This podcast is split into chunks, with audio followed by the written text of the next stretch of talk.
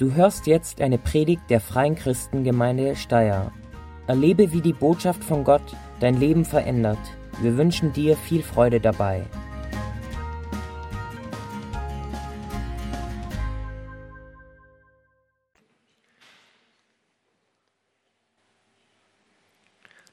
Grüß euch.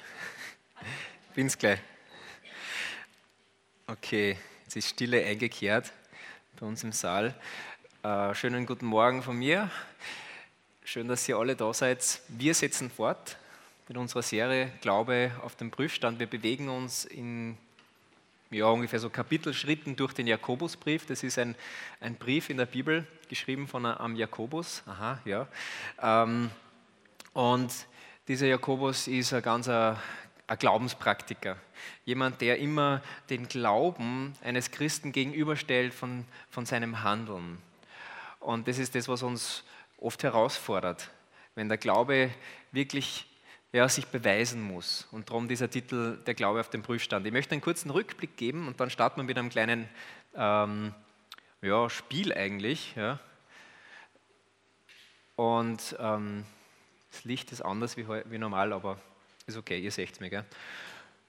Ähm, erster Teil war vor zwei Wochen und da ging es darum, dass wir herausgefordert sind, als Christen alle Menschen als Menschen erster Klasse zu behandeln.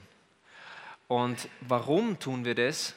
Wir tun das aus dem Grund, weil wir erkennen und erkannt haben, dass Christus, dass, dass Gott selbst durch Jesus uns alle annimmt, so wie wir sind. Ob arm, ob reich, ob dick und dünn. Gott liebt alle und seine Gnade er, er möchte sie jedem Menschen schenken. Und darum können wir nicht anfangen zu sagen, du super, du nicht super. Also das ist so kurz das, was wir im ersten Teil uns angeschaut haben. Dann im zweiten Teil haben, hat die Silvia letzte Woche gepredigt und zwar hat sie darüber gesprochen, über den Zusammenhang zwischen Glaube und Werke. Glaube und Werke. Und sie hat eben betont, dass wenn unser Glaube echt ist, dann werden immer Werke folgen, dann wird das eine Auswirkung haben auf unser praktisches Leben. Aber wir tun nicht gute Dinge aus dem Grund, dass wir uns, äh, unser Heil verdienen, unser ewiges Leben bei Gott verdienen. Das geht nicht, das ist Gnade, sondern wir tun diese Werke aus dem heraus, dass wir eine Beziehung haben zu Gott. Und dass, weil wir diese Beziehung zu unserem, unserem Vater im Himmel haben, möchten wir hören auf das, was er uns sagt und das tun. Zum Beispiel, dass wir, was wir vor zwei Wochen gehört haben, dass wir alle Menschen wie Menschen erster Klasse behandeln, auch wenn uns das nicht immer leicht fällt. Weil jeder von uns hat so vielleicht Menschen, wo er sagt, mit denen tue ich mir ein bisschen schwer.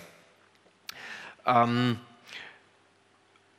ich habe zum Beispiel ein krasses Erlebnis gehabt, wie wir vor kurzem schwimmen waren und ähm, und das, da reden zwei ältere Damen miteinander und dann höre ich, ich habe eigentlich nicht wirklich zugehört, aber ich, ich war am Lesen, auf einmal höre ich diesen einen Satz.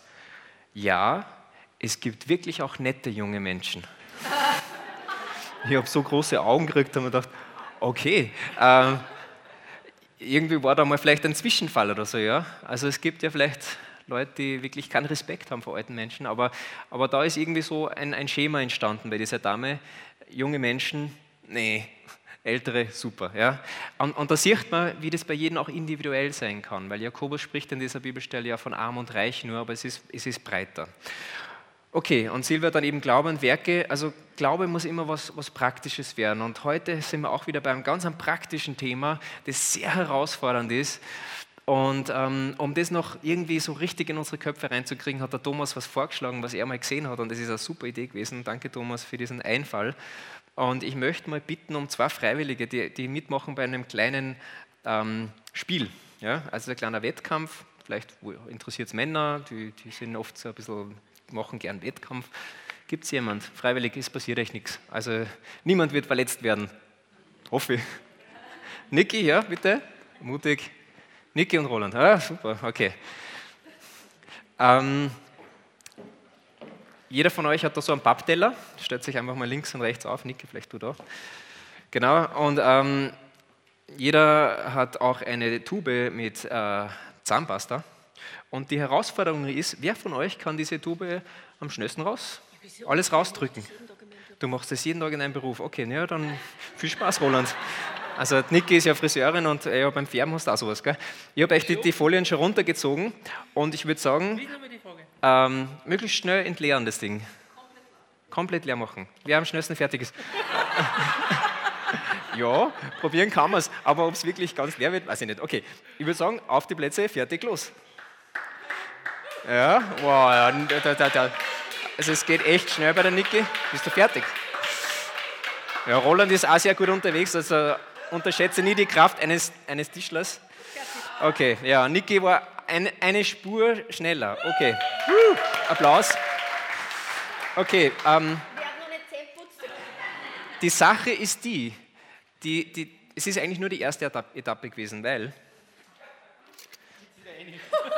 ich habe jedenfalls einen Löffel mitgebracht. Es ist erst fertig, wenn wieder alles drinnen ist. Los geht's. Ja? Er ist schneller wie du.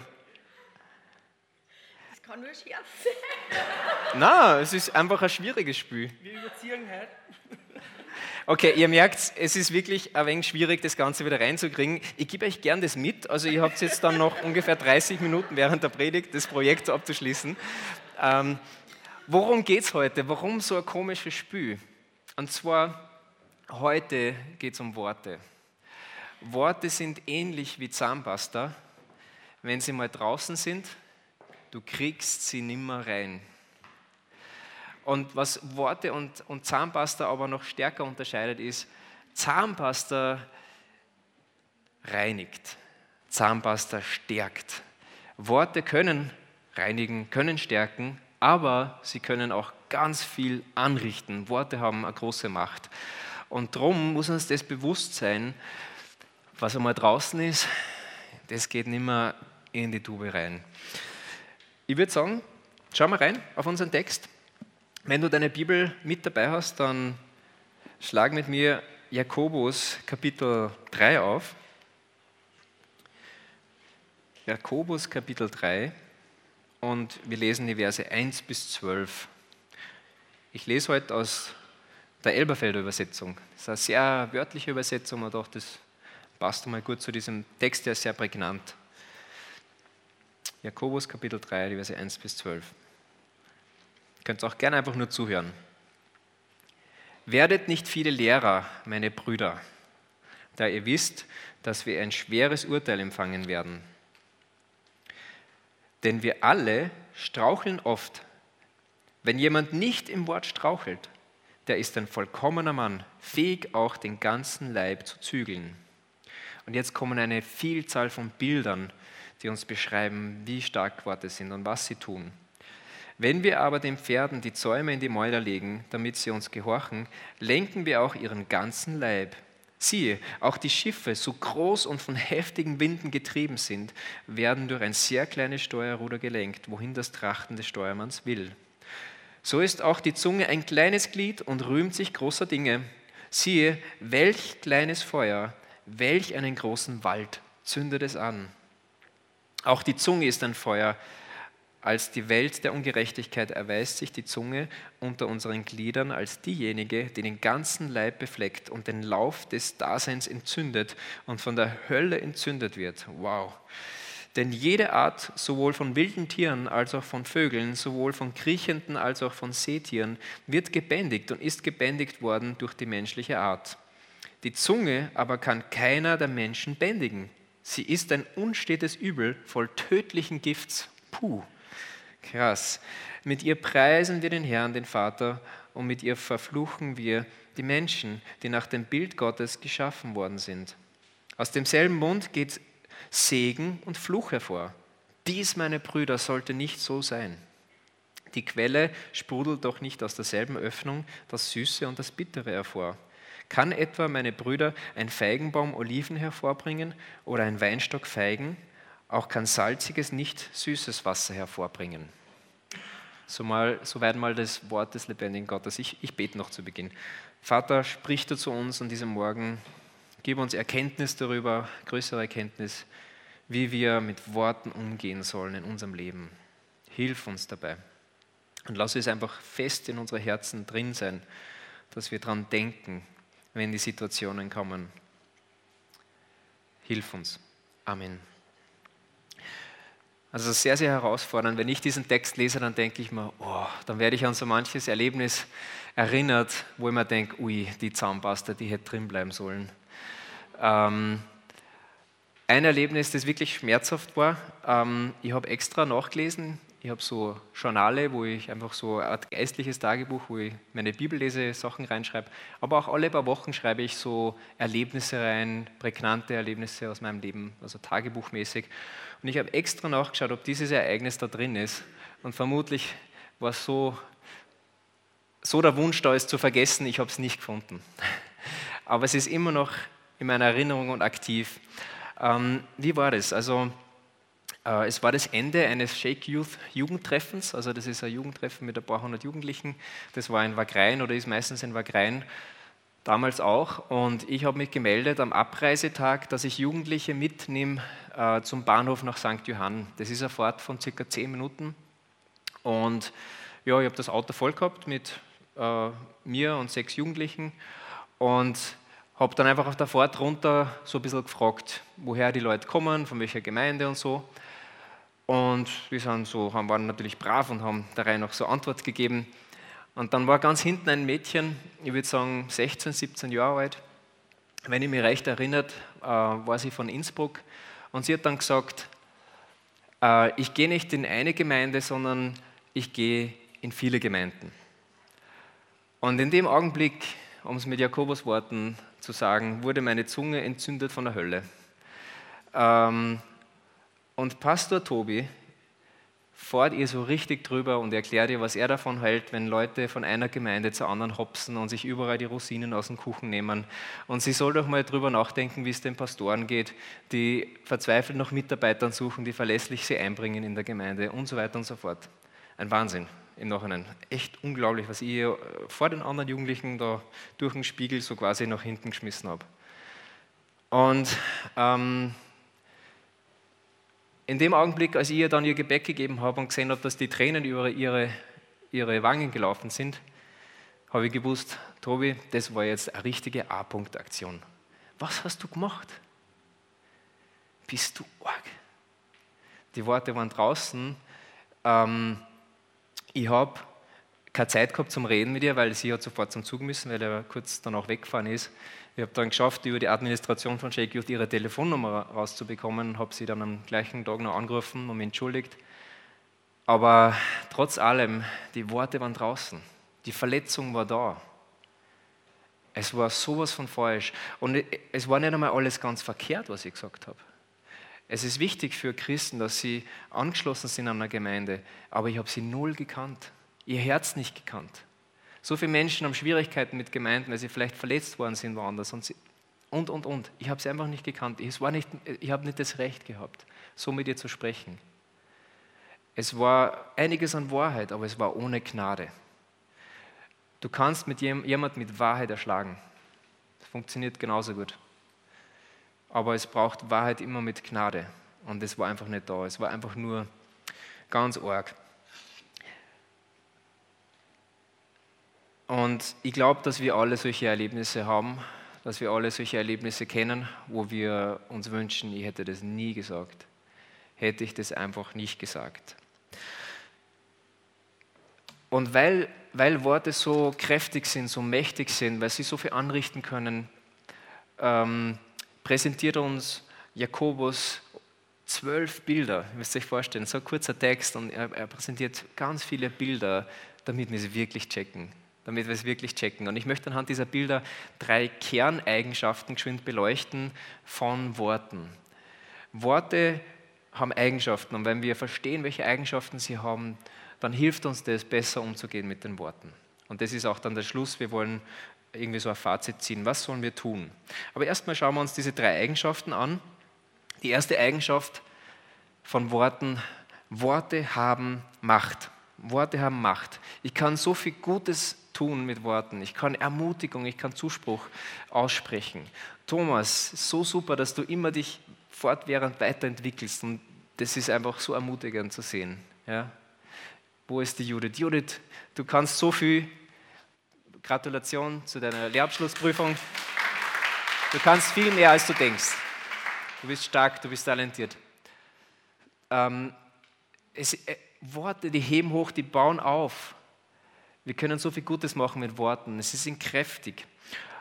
Und sie sind aber auch kräftig, sie können kräftig sein zur Zerstörung. Und darum hat auch, auch Jakobus diese Bilder von Kraft, von Macht, zum Beispiel dieses Schiff. Hey, ein Schiff ist so schwer und ich komme später dann noch mal kurz auf dieses Beispiel zurück, mir gefällt es besonders gut.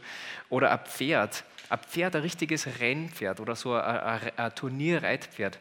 Wenn man sowas in live sieht, das ist einfach nur ein paar hundert Kilo Muskeln. Ja.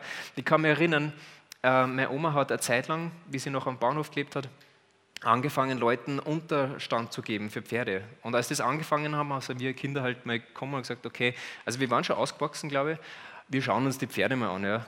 Und ich kann mich erinnern, wir gehen da in den dunklen Stall rein und fragen uns, wo sind die Pferde? Ja.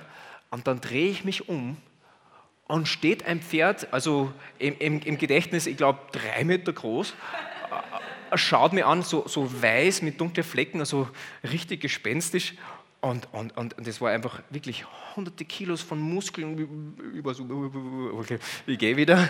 Also ähm, Pferde waren auch früher wirklich Kriegsgeräte. Ja? Die, haben, die waren schlachtverändernd. Also da, das ist Energie und Kraft. Und er, er sagt eben, so sind die Worte. Und du lenkst sie mit diesen kleinen, ähm, keine Ahnung wie es heißt, Zahnzeug, Zügel, wie auch immer. Ja? Also diese, oder das Feuer, ja, ähm, ein, ein Streichholz, ich habe was dabei. Ähm, so klein, diese Zigarette, die weggeworfen wird im Wald und es brennt. Und es brennt, es ist nicht aufzuhalten. Was für Energie, was für Kraft. Oder das Bild vom Gift. Gift, so wenig, so eine kleine Menge, du siehst es nicht, du riechst es nicht, aber jemand fällt einfach um und ist tot. Wie krass, was für eine Kraft. Und das sind die, das sind die Bilder, das ist das, was in unseren Herzen sich ähm, einfach verfestigen muss, zu wissen, Worte haben so eine Kraft. Worte haben so eine Kraft. Das ist die erste Eigenschaft. Die zweite Eigenschaft, ähm, die ich auch sehr interessant äh, finde, die wir vielleicht manchmal ein bisschen ähm, zu wenig im Hinterkopf haben, denke ich, ist Worte lenken. Worte lenken. In 3 und 4 äh, steht äh, in diesen beiden Versen, wenn aber den Pferden die Zäume in die Mäule gelegt werden, Zäume heißen es, damit sie uns gehorchen, lenken wir auch ihren ganzen Leib. Also diese Muskeln werden gelenkt. Oder siehe, auch die Schiffe, so groß und von heftigen Winden getrieben sind, werden durch ein sehr kleines Steuerruder gelenkt, wohin das Trachten des Steuermanns will. Also deine Worte haben Einfluss darauf, lenken, wohin dein Leben geht. Und was so fatal ist auch, wenn wir das vergessen, es lenkt auch, wohin das Leben von anderen Menschen geht. Das ist so krass oft. Du, wenn, wenn dir immer wer sagt, du kannst nichts, dann wirst du es irgendwann glauben und es wird dein Leben beeinflussen. Und nicht zum Guten. Und darum ist da so eine Macht. Und ich habe euch was mitgebracht. Mir gefällt nämlich das, das Bild so gut von dem Schiff. Das hier ist die Marco Polo. Das ist eines der größten Containerschiffe der Welt. Es ist fast 400 Meter lang, also fast ein halber Kilometer lang hat, äh, hat 100.000 PS und mehr. Ähm, unglaublich. Und das da, da hinten, seht ihr, ihr glaube ich habe Laserpointer, da, das ist das Ruder. Das ist ein, ein einziger Witz von einem Bauteil im Vergleich zu dem ganzen anderen Ding. Das kleine Ruder hinten links da lenkt dieses ganze gewaltige Schiff. Und als Draufgabe noch folgendes: Das ist das Lenkrad das Steuerrad. Das Ding ist so groß wie von einem Bobbycar. So ein Kinderding. Wirklich, mehr ist es nicht. Das ist das Steuerrad. Aber dieses Ding steuert dieses ganze unglaublich große Schiff. Und so ist es mit Worten. Worte sind so mächtig, sie steuern den Kurs deines Lebens und auch den Kurs vom Leben anderer Menschen. Es ist, es ist ungeheuerlich.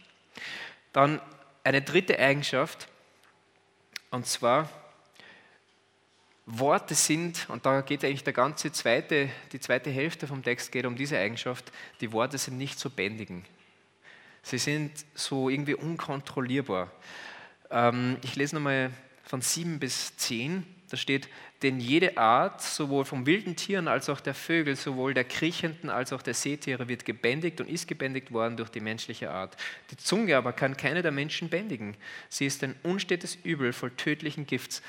Äh, bei den Tieren, wir waren zum Beispiel jetzt im, im Sommer mit der Lilo zum Geburtstag in einer Delfinshow. Es ist unglaublich, was diese Tiere, was die alles hinkriegen. Also Sachen, wo du selbst sagst, puh, geht gar nicht. Also am Ball so voll schleudern, so 20, 30 Meter genau zum, zu dem Pfleger da, also unglaublich.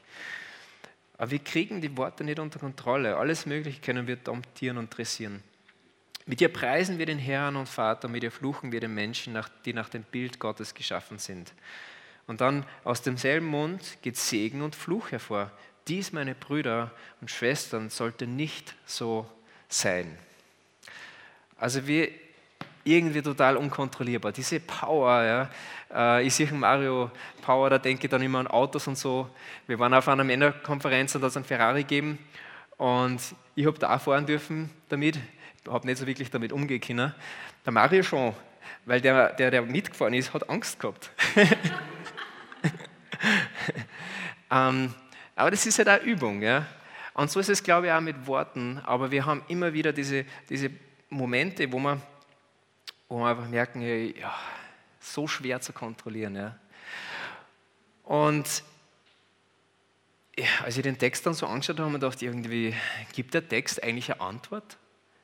Was sollen wir tun? Er erzählt ganz viel auf, wie sind Worte und was tun sie, und, aber was sollen wir tun mit unseren Worten? Wie sollen wir mit ihnen umgehen? Was ist so die praktische Konsequenz, lieber Jakobus?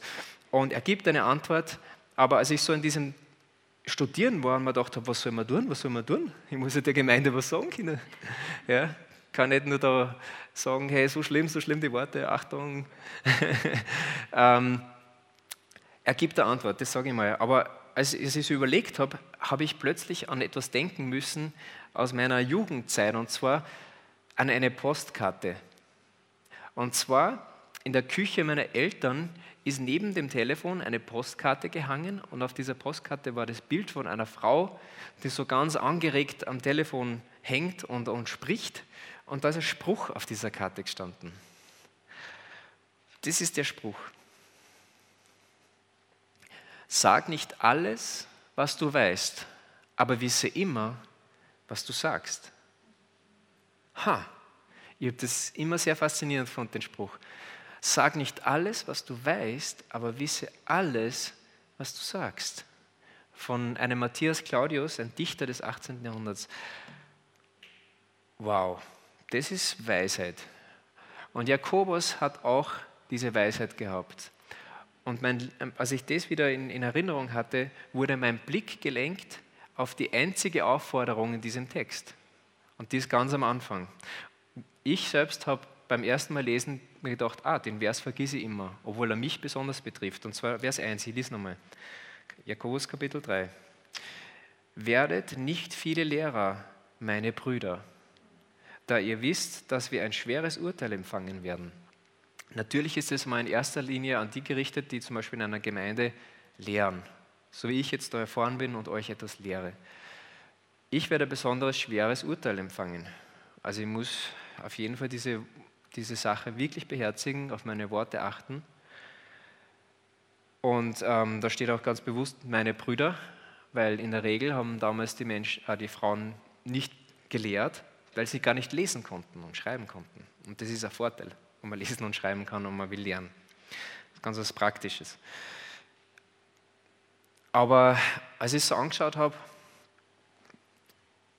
ist, ist, ist mir gekommen, es ist für alle, denke ich. Er schreibt nämlich an die ganze Gemeinde, er schreibt nicht nur an die Leiter eigentlich. Weil ich bin über der Überzeugung, dass wir alle in uns diesen Drang haben,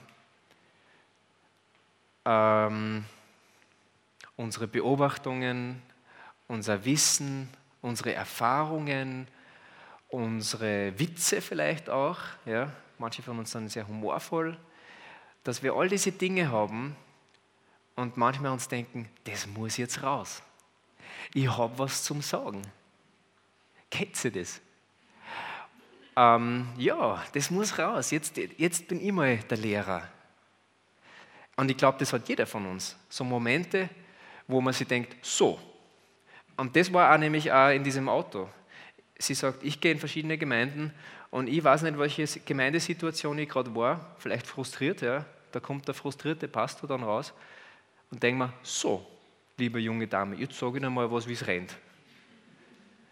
Und das war das Problem, dieses so, ich Lehrer, dir mal gleich und drüber fahren. Versteht ihr? Und ich glaube, dass das in jedem von uns drin steckt. Werdet nicht viele Lehrer. Werdet nicht viele Lehrer. Extrem, extrem gefährlich, wenn wir dann eben wissen, uh, was steckt hinter Worten. Sag nicht alles, was du weißt, aber wisse immer, was du sagst. Und ich glaube, wenn du nämlich den ganzen Jakobusbrief anschaust, Jakobus hat es in dieser, in dieser also die, an die Leute, die er geschrieben hat, waren Menschen und Gemeinden, wo scheinbar dieser Drang zu, ich sage jetzt einmal was, ich weiß, wie es rennt, ähm, ziemlich groß. Eine, eine gewisse Hochmutseinstellung. Also ich würde sagen, der ganze, der ganze Brief ist auch ein, ein, ein Zurechtrücken und sagen, Leute, bleibt am Boden, bleibt demütig. Und es braucht nämlich extrem viel Demut, dass wir, wenn wir dieses Gefühl haben, so, ich weiß es, ich muss das jetzt sagen, ich muss jetzt einmal das alles irgendwie zurechtrücken, das ganze Ding, ähm, dazu sagen, oder zumindest innezuhalten, zu sagen,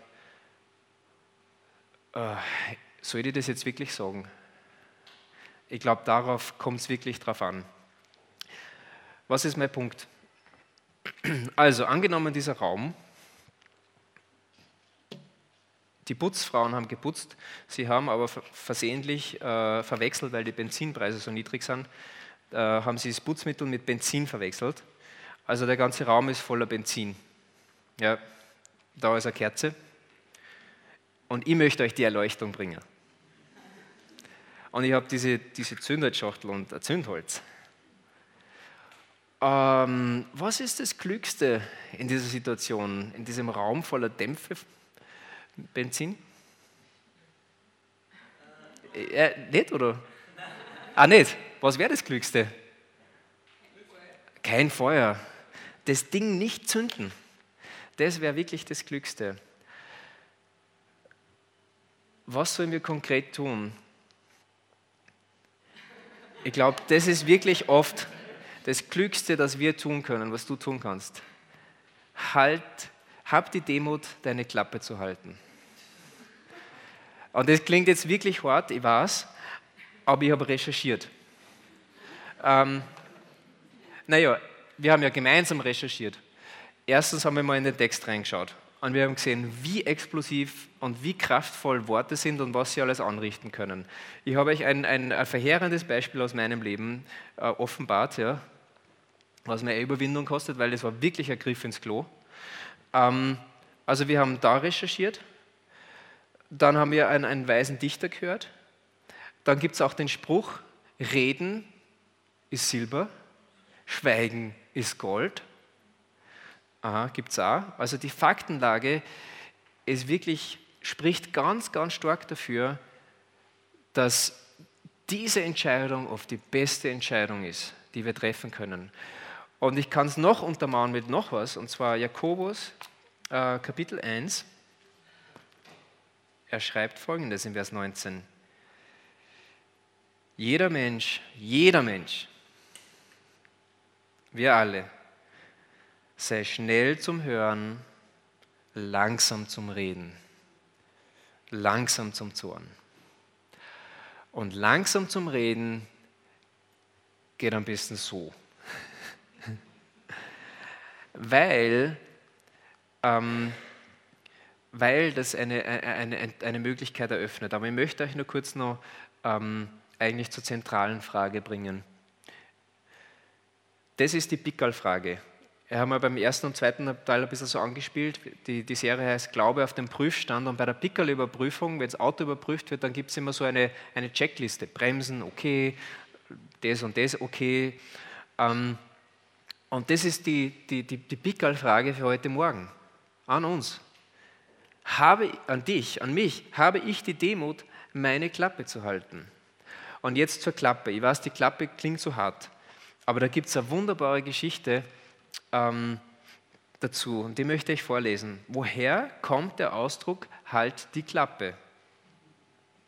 Es kommt von einem Blog, der heißt, ähm, habe ich vergessen? Okay. Äh, könnt selber googeln. Gibt es mehrfach die Geschichte, also das dürfte wirklich so sein. Wenn jemand ungehalten auf uns einquasselt, kann uns schon mal ein genervtes Halt die Klappe herausrutschen. Kennen wir alle. Das Signal ist deutlich. Ruhe bitte. Ich will nichts mehr hören. Und jetzt zum Ursprung. Sie stammt aus dem Mittelalter, als die Klosterbrüder sich täglich in der Kirche einfanden, um dort zu beten oder am Gottesdienst teilzunehmen. Dort nahmen sie auf hölzernen Klappstühlen Platz. Diese schnappten nach dem Aufstehen zurück, weshalb die Gläubigen die Sitzklappe immer festhalten mussten. Versäumte das einer von ihnen, machte das in den hohen Kirchenräumen und bei der ansonsten eher stillen Angelegenheiten, Angelegenheit einen fürchterlichen Lärm. Und mit Halt die Klappe kam prompt die Rüge. Ist doch interessant, oder? Und mir ist dann geschossen, hey, ist nicht unser ganzes Leben, ist nicht mein Leben ein Gottesdienst für Gott? Ist nicht dein Leben, wenn du sagst, ich folge Jesus, ein Gottesdienst für Gott? Und darum ist es wichtig, dass wir diese Demut haben, dass wir auch die Klappe halten, um den Gottesdienst unseres Lebens nicht zu stören. Und das ist der Punkt, den ich einfach machen will und, und uns mitgeben will. Und ich glaube, dass es uns auch in eine Freiheit führt, und uns wirklich voranbringt, wenn wir, wenn wir das lernen. Es ist natürlich ein Prozess auch. Manche Leute sind so sehr eher langsam zum Reden, manche sehr schnell. Also für die, die sehr schnell sind, ist es natürlich eine größere Herausforderung. Aber das ist die Herausforderung. Und ich bin eben der Überzeugung, dass es einen Freiraum öffnet, wenn wir, wenn wir das schaffen. Ja, sagen wir eben nochmal. Das, das schafft einen Freiraum, wo wir erstens einmal auch ins Gebet gehen können, wo wir mit der Hilfe des Heiligen Geistes das durchleuchten können, was wir jetzt da eigentlich vom Stapel gerade lassen wollen. Weil hätte ich das zum Beispiel gemacht im Auto, dann hätte ich äh, ganz was anderes vielleicht zum Abschied einfach dieser jungen Frau mitgeben können. Eine Ermutigung und nicht ein vernichtendes Urteil. Also das, das öffnet einen weiten Raum, wo Gott uns helfen kann, rauszufiltern, was ist schlecht und Leben zu bringen, das zu bringen, was gut ist. Also das ist das eine. Und das Zweite, es ist natürlich auch, wenn wir dann Gott begegnen im Gebet mit dem, was wir eigentlich gern jetzt so als diese Lehrer bringen würden, dann haben wir auch die Möglichkeit, dass Gott an unserem Herzen arbeiten kann, dass er uns in Frage stellen kann, dass er an unserem Herz arbeitet. Weil Jesus sagt, ähm, äh, Lukas 6 sagt er, was immer in deinem Herzen ist, das wird aus deinem Mund hervorkommen. Wovon dein Herz voll ist, davon geht dein Mund über. Das heißt, es geht ums Herz, aber es wird nie zum Herzen überhaupt irgendwo Operationen oder auf Änderung geben, wann immer alles gleich blablabla. Du bist dann nur noch an Probleme lösen. Waldbrand da, Waldbrand da, da, Schiff versenkt, oh nein. Ja, also wie sollst du da an deinem Herzen arbeiten, wenn, wenn überall ja, Hammergeddon hinter dir ist? Ja? Freiraum. Freiraum. Und dieser Freiraum kann entstehen, wenn wir die Demut haben, Folgenden zu machen. Das ist mein Punkt. Ich glaube, ich habe ihn gemacht und ähm, es gibt nicht mehr viel zu sagen. Ich möchte noch uns in ein Gebet leiten und dann werde ich noch was sagen zu unserer Kollekte weil die halt speziell wird. Vater im Himmel, danke, dass du uns kennst, siehst, uns verstehst. Du, Jesus, du bist über die Erde gegangen, warst der Mensch wie wir, hast reden können wie wir und hast es geschafft, nicht zu sündigen. Wir schaffen das nicht. Wir beugen uns vor dir und wir sagen, wir brauchen Vergebung auch, wo wir falsche Dinge ausgesprochen haben. Und wir brauchen Demut vor dir, dass wir uns nicht in die falschen Situationen als die Lehrer aufspülen. Hilf uns dabei. Und, und halt uns vor Augen, welche Qualitäten Worte haben, dass wir es besser verstehen und Leben bringen durch unsere Worte. und nicht Verwüstung. Das ist unser Wunsch. Hilf uns da, dabei durch deinen Heiligen Geist. Amen. Herausfordernd, aber wir wollen die Herausforderungen angeben, an, annehmen. Ähm, und ich lade auch ein, wenn, wenn jemand da ist, der sagt, ja, ich kann mit dem christlichen Glauben nicht so, nicht so viel eigentlich anfangen oder ich würde noch nicht sagen, ich bin ein Jesus-Nachfolger. Das ist eine Möglichkeit, wirklich diesen, diesen Glauben an Jesus zu prüfen, indem gerade Jakobusbrief, diese praktischen Dinge zu versuchen, zu sagen, okay, das ist ein göttliches Prinzip, aha, war mir nicht bewusst, ich möchte es mal ausprobieren. Und ich glaube, das kann ein Schritt sein, zu merken, ja, Jesus lebt. Seine Worte sind lebendig und sie bewegen was in mir und meinem Leben. Äh, letzte Woche hat ja Silva darüber gesprochen, Glaube ohne Werke ist tot. Und wir haben am Freitag ein Leitertreffen gehabt und am Freitagnachmittag hat uns, ähm, haben wir eine, äh, ein Newsletter bekommen von AVC. AVC setzt sich ein für Menschen in Not, aber auch Christen in Not. Und da gab es eine, eine Meldung ähm, über den Südsudan. Und zwar ähm, dass dort ein Mitarbeiter von AVC auf ein Dorf gestoßen ist, wo inzwischen von 500 Leuten schon 100 begraben wurden, weil es einfach nichts mehr zum Essen gibt. Und pff, ich habe das gelesen und gedacht, das ist einfach nur traurig. Ja, wir denken momentan über unseren Sommerurlaub nach und Urlaubsgeld, wie können wir das einsetzen? Ähm, und die Leute denken über den Tod nach. Ja, ähm, ich möchte ein paar Fakten zum Südsudan einfach uns weitergeben, einfach nur, dass wir ein Bild haben.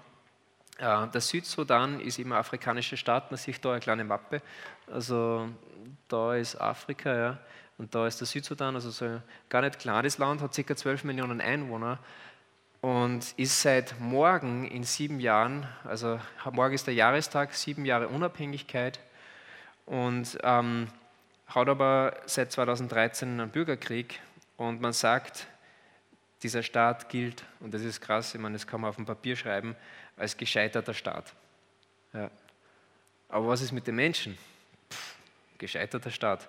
Und dann, was ist mit den Menschen? Mit einem Bruttoinlandsprodukt pro Kopf von 228 US-Dollar belegte der Südsudan 2017 den weltweit letzten Platz. Unterm Strich, das ist das ärmste Land der Welt. Und jetzt zum Vergleich, ich habe ja keinen Vergleich gehabt, ich bin kein Zahlenmensch. Die haben 228 US-Dollar Bruttoinlandsprodukt pro Person das ist das, was umgesetzt wird wirtschaftlich in dem Land pro Person. Wir haben 47.290 US-Dollar pro Person in Österreich. Also Unterschied von über 47.000 zu dem, was dort die Menschen erwirtschaften. Im Februar 2017 rief die UN eine offizielle Hungersnot im Südsudan aus, wonach mehr als 100.000 Menschen den Hungertod droht. Circa 4,9 Millionen Menschen also mehr als 40 Prozent der Bevölkerung sind auf Unterstützung mit Nahrungsmitteln angewiesen. Die, als Ursache für die Krise wird insbesondere die fragile Sicherheitslage im Land benannt, da die weit verbreitete und anhaltende Gewalt eine kontinuierliche Landwirtschaft verhindert. Also wir wollen einfach die Augen da nicht verschließen und alles, was heute reinkommt bei der Kollekte, geht zur AVC für dieses Projekt, um diese Menschen konkret zu retten. Also es geht ums blanke Überleben. Ja. Ähm, ich mache euch Mut, dazu geben, wenn du kein Bargeld dabei hast, dann, ähm, ich glaube, wir haben eh AVC-Magazine, man kann einfach auch was überweisen, ist gar kein Problem, aber mach es dann direkt, dann ist es für uns einfach am leichtesten. Angeben Südsudan und dann äh, kommt die Hilfe dort an. Ich habe extra angerufen, ist dieses Foto echt, kommt es wirklich von da? Und es ist direkt von einem Mitarbeiter dort vor Ort. Ähm, ja, kann man nicht viel dazu sagen. Wir wollen einfach auch dann jetzt am Anfang vom Lobpreis, äh, das ist Lobpreis, was zurückgeben. Genau. Wir danken dir fürs Zuhören und hoffen, dass dir diese Predigt weitergeholfen hat. Auf www.fcg-steyr.at findest du mehr Infos über die Freie Christengemeinde Steyr sowie die Möglichkeit, deine Fragen zu stellen. Gerne lernen wir dich bei einem unserer Gottesdienste persönlich kennen. Bis zum nächsten Mal.